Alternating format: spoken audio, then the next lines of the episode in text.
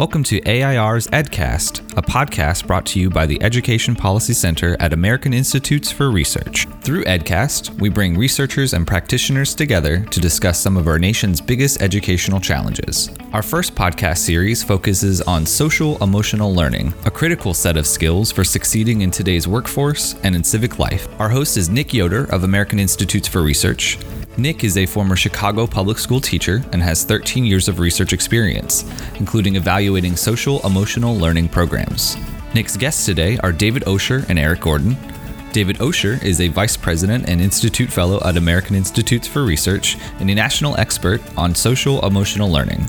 Eric Gordon is CEO of the Cleveland Metropolitan School District and a two time finalist for the Council of the Great Cities Schools Richard R. Green Award, recognizing him as one of the nation's top 10 leaders in urban education. Here's Nick. Thanks, Alex. Today, we would really want to explore what social emotional learning, or SEL, is and what it looks like in practice. So, David, I'm going to start with you. Can you tell us what SEL is and why it is important right now? Sure. Hi, Nick. Um, SEL involves both the skills and neurological capacities to both understand and manage your emotions and relationships. And a good way of thinking about SEL is it involves five key skills. Um, it's the skill to be self aware, um, it's the skill to manage yourself. That includes your your emotions, your attention, and things like that. It involves being socially aware um, in the situations you are. It can include being socially aware in bicultural and multicultural situations. It involves relationship skills, just as we have right now, or those that exist that Eric and I use when we work together. But if and if you think as a teacher, it it's the relationship skills that students have to use when they're in in cooperative learning situations, for example.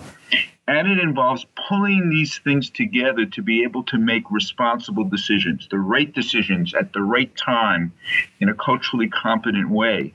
And so it's all these individual skills, but the ability to bring them together and harness them so that you can be more effective in what you do. And also, you can contribute through the environments that you provide for other people to enable them to be more effective in what they do.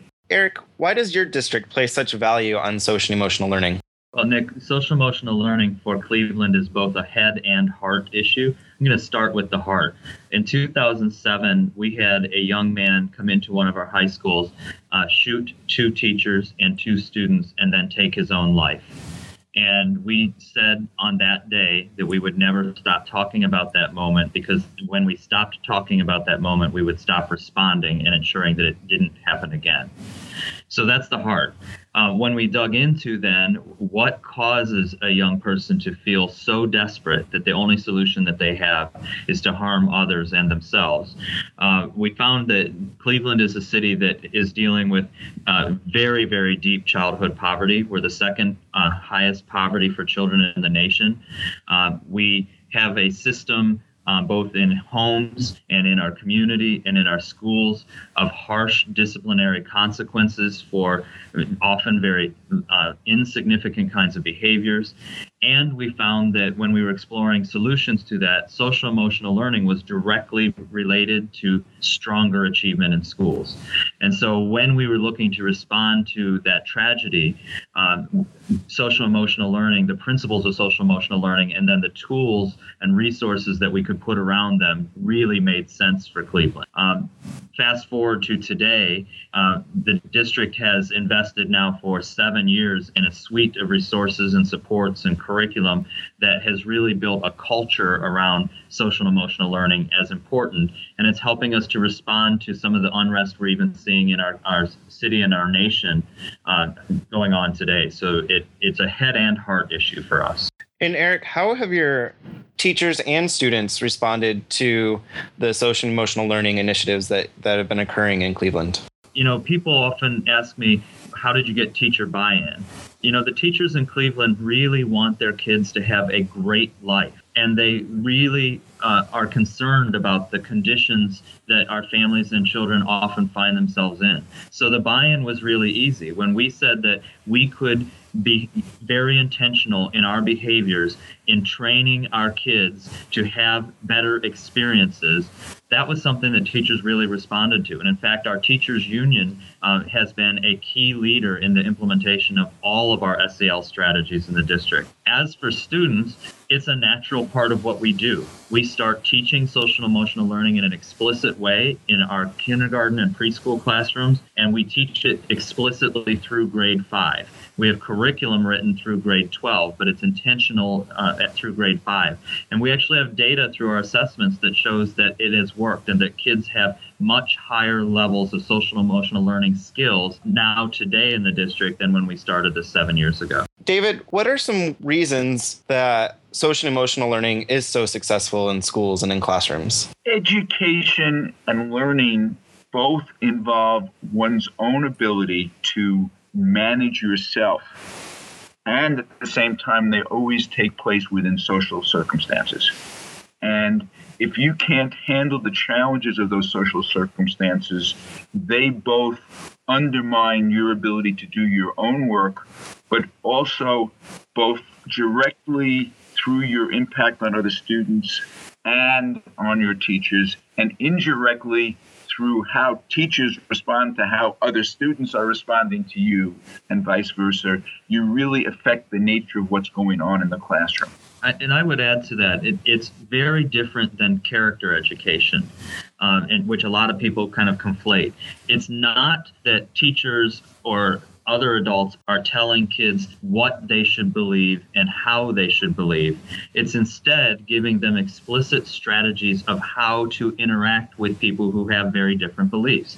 So it would be foolish of me as a white man in Cleveland to tell a African American mother of 3 who lives in poverty what she should believe but it is important for me to help her children know how to manage themselves and manage themselves with others uh, so that when there is conflicts in what we all believe we know how to effectively deal with those strategies. So that it's a science of how we interact that lets us be more productive uh, as, as learners as citizens um, as members of our society. You know, Nick, the first basic research I ever did was back in 1965 when I was asked to look at the relationship between IQ and performance over life. And what I found out is not that IQ doesn't matter. You really do want to have a high IQ, like about 125 is measured. But anything after that is really about personality. And what's so important for people both in school and in life is not just being smart, but also being able to make smart decisions. And those involve your ability to handle your emotions, to read situations. Eric, I'm curious as to what are some some of the first steps or policies, policy decisions that you needed to make in order to get SEL off the ground and running in Cleveland? So it, was a really interesting time in Cleveland. We were broke. Uh, we didn't have any resources to put in. We were laying off teachers uh, and, cutting millions of dollars out of the budget. And so, uh, one real strategy decision we had to make is where and how do you start when you don't have any real resources? Uh, what we decided to do was align it to literacy. Um, and so we identified programming that we would uh, embed directly into our literacy instruction block. And we did that because we have to teach literacy anyway, so it wasn't an add on, uh, it was a in with kind of strategy. We had to make a decision about whether we would do something system wide or, or pilot and stand up and then uh, spread. Um, we feared that if we did a pilot, we'd never have the resources to bring to scale. So we launched a system wide strategy, but that was a policy decision that we weighed. Uh, we just had to decide would we work with a you know core group of schools uh, K through 12 uh, or whether we would start at a grade band. We decided to start with all kindergarten through fifth grade students, and we did it in a two year phase in, um, and with the notion that those kids would grow into the system over time. Um, and so those were some of our early policy decisions. Since then, we've actually gone beyond that to consider policy decisions like how do you regularly assess your SEL strategy and the, the actual achievement of children with SEL skills. Uh, what the curriculum is K through 12 in the organization is a policy decision. We've built this into our compensation structure in Cleveland, so teachers actually can get on a um, stipend uh, for meeting SEL goals in their schools. And we've actually embedded it in our teachers union contract so that we have clear explicit rules about how we interact with uh, the delivery of instruction. So uh, you, you have to start with a launch place but you also have to think from a systemic point of view if it's really going to be part of the work of your school system David, uh, we know Cleveland is one of the national leaders in social emotional learning and social emotional learning integration.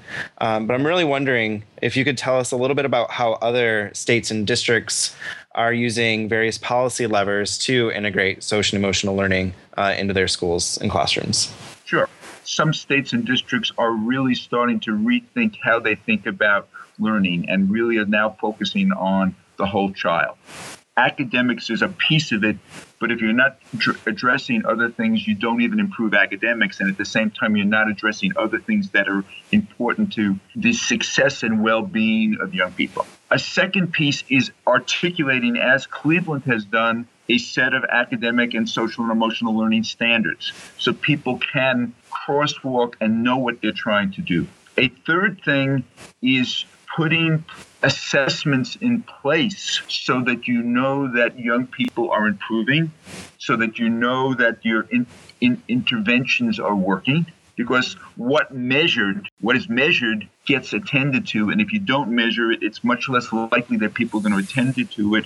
And at the same time, what is measured can also help you improve. And if you don't find out where you're not succeeding, then you're not able to make the adaptations that are necessary. And I think it's really to think about what are the supports that people need at a district and a school level so they're able to change their practices and really become expert in doing this work. David and Eric, I want to thank you uh, for for participating in our in our first podcast. Alex, back to you.